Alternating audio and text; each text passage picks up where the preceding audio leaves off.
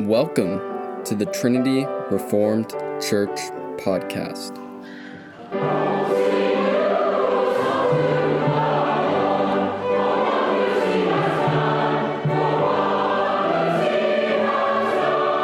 All culture making is local.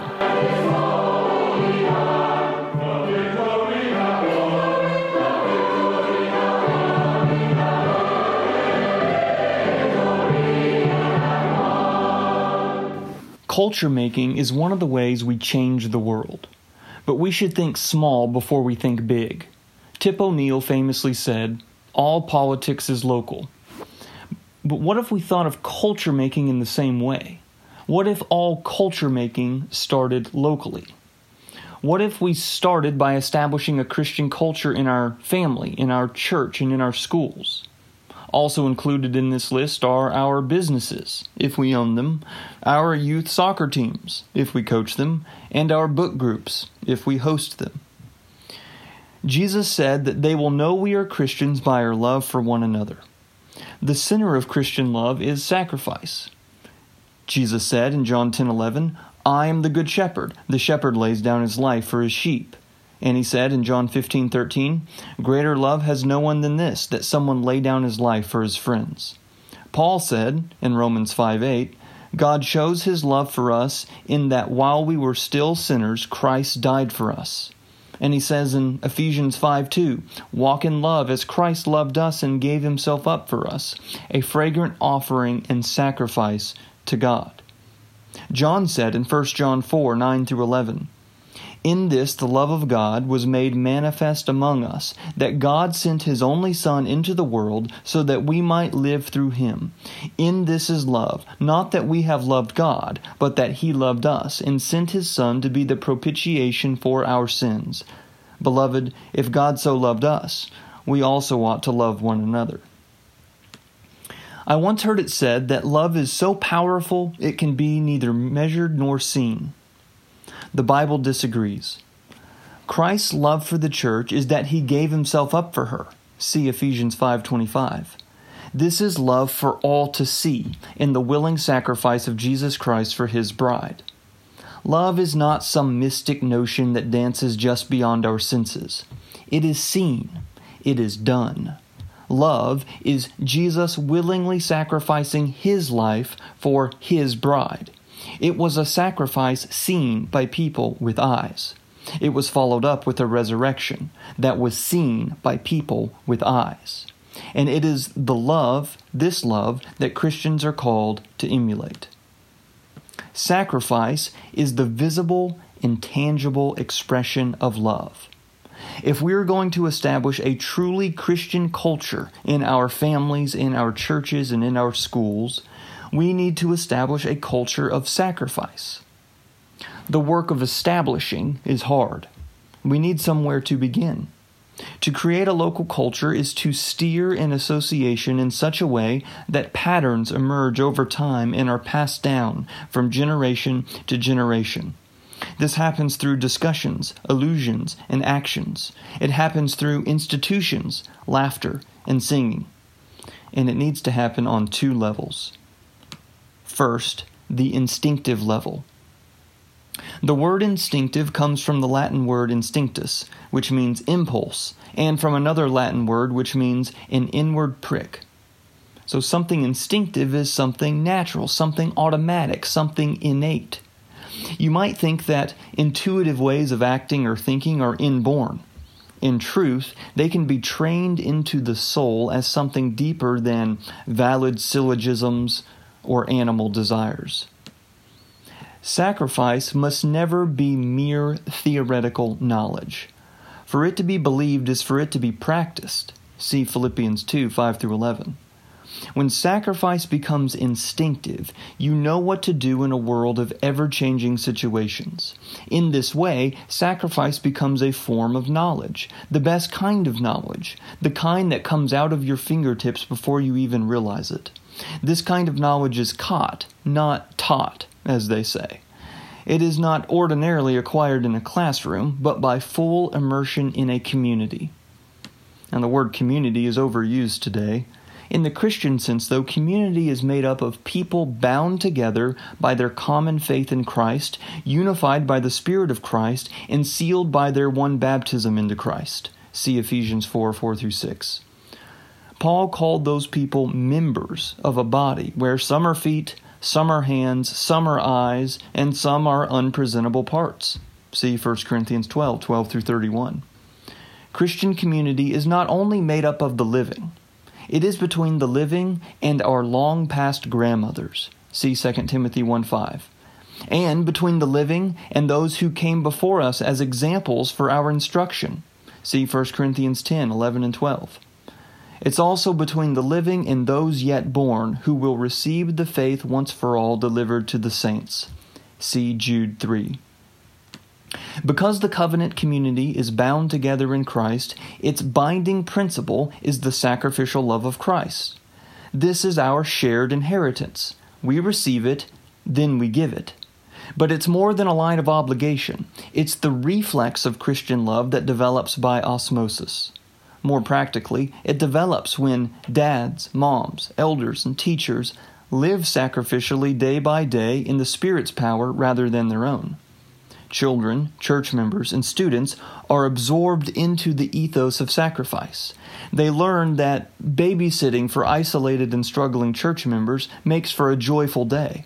They learn how to love sacrificially when they have a conversation, or when they have an elderly neighbor, and when the day is stacked against them. They gather an instinctive sense that the best obligations aren't the ones freely chosen, but the ones joyfully received. So the first way to build culture is on the instinctive level. The second way is on the personal level. A culture of sacrifice must reflect that we are not only bound to Christ and His body, but we are loyal and caring towards actual, living, breathing people. Devotion to a particular group of people creates a sense of responsibility towards those people. This develops through face to face interaction. Here, more than text messages or tweets, we learn to interact with others in a way where we have responsibility for their well being. Gathering together, fellowshipping at the park, and sitting around the table is another form of knowledge. This is where you learn to exchange promises and sacrifices and say, These are my people. I have a responsibility towards them. They aren't a name on a prayer list, but a friend who is hurting. The personal level is about reestablishing the virtue of duty. It's not that one member ought to be held responsible for the behaviors of another member. It's that members have a duty towards the community. Duties differ depending on if they are conveyed to the weak, conveyed to the unborn, or conveyed to those who came before. It's a duty that rejects false desires and embraces true ones, counting others more significant than yourself. See Philippians 2 3. Duty means that we go together. It means that together we are, as John Williams has written, ready to slog the road that ends all roads. But how do we get to slogging? How do we shape a culture that gets to this personal level? Well, first, whether at home, at church, or school, small routines of service can be incorporated into the community. Parents may assign their children chores around the house. Elders may encourage members to use their gifts to serve the body. Teachers may stipulate sweeping floors as part of the class routine.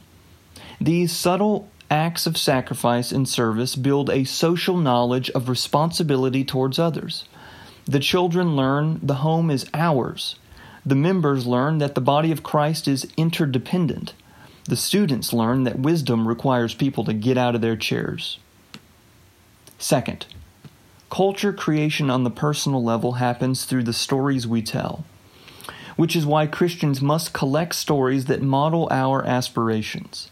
We must tell stories of God and His people, including the stories of the Bible and church history. These stories are rooted in the covenant loyalty of God to his people, a loyalty where God sacrificed himself to save his people. The Christian story is a product of sacrifice. When it's told over and over, it produces a culture of sacrifice. one where last means first and loss means gain, where sacrificing your life is a rite of passage into maturity. Third, a culture of Christian love is active, not passive. When children drift through childhood according to the defaults of the zeitgeist, too often they emerge as children in adult bodies lacking a sense of duty, lacking a sense of responsibility, lacking a sense of hard work. Where does perpetual passivity come from? Uh, excessive screen time creates distracted and drifting souls. Continual consumption with no thought of production creates entitlement. Bubble wrapped kids don't learn the lessons taught by skin knees. Age segregation and peer culture don't build wisdom, character, or self control. If we are going to cultivate a culture of people that see themselves as God's children called to love and serve their neighbor, we must overcome these worldly patterns of passivity. In conclusion, the culture of sacrifice is not calling its members to become doormats. Sacrifice has expansive application. It's sacrificial love to mow your neighbor's lawn when he's out of town, or to host several families for dinner, or to refuse to sign the corporate diversity pledge. In each case, something was sacrificed, something was given up, and someone received the love of Christ through what was given up. It's not that love is the only virtue. Love sums up the whole law, as we see in Matthew 22 37 through 40 which means that no command in Scripture can be followed if we don't love God and neighbor. A culture of natural selection, the survival of the fittest, and what Richard Dawkins calls the selfish gene inevitably reproduces itself, which is another way of saying it destroys itself. A culture of sacrifice, the interaction of other centered beings made by a God of loving sacrifice in a culture defined by what Paul calls living sacrifice in Romans 12:1 inevitably, inevitably reproduces itself, which is another way of saying the mustard seed grows into a tree. See Luke 13:19. A culture of sacrifice is not a utilitarian ploy for leaders to manipulate people. It's not about merely producing a certain outcome. For example, the kids stop fighting, or the church members cease gossiping, or the students quit complaining. It's about living in such a way that reflects ultimate reality, namely God Himself, His character, His becoming a curse to redeem those who were under the curse. See Galatians 3:13 when you live every day under this ultimate reality, and those around you do the same, belief in God locks into the soul in a way where it can't be unlocked.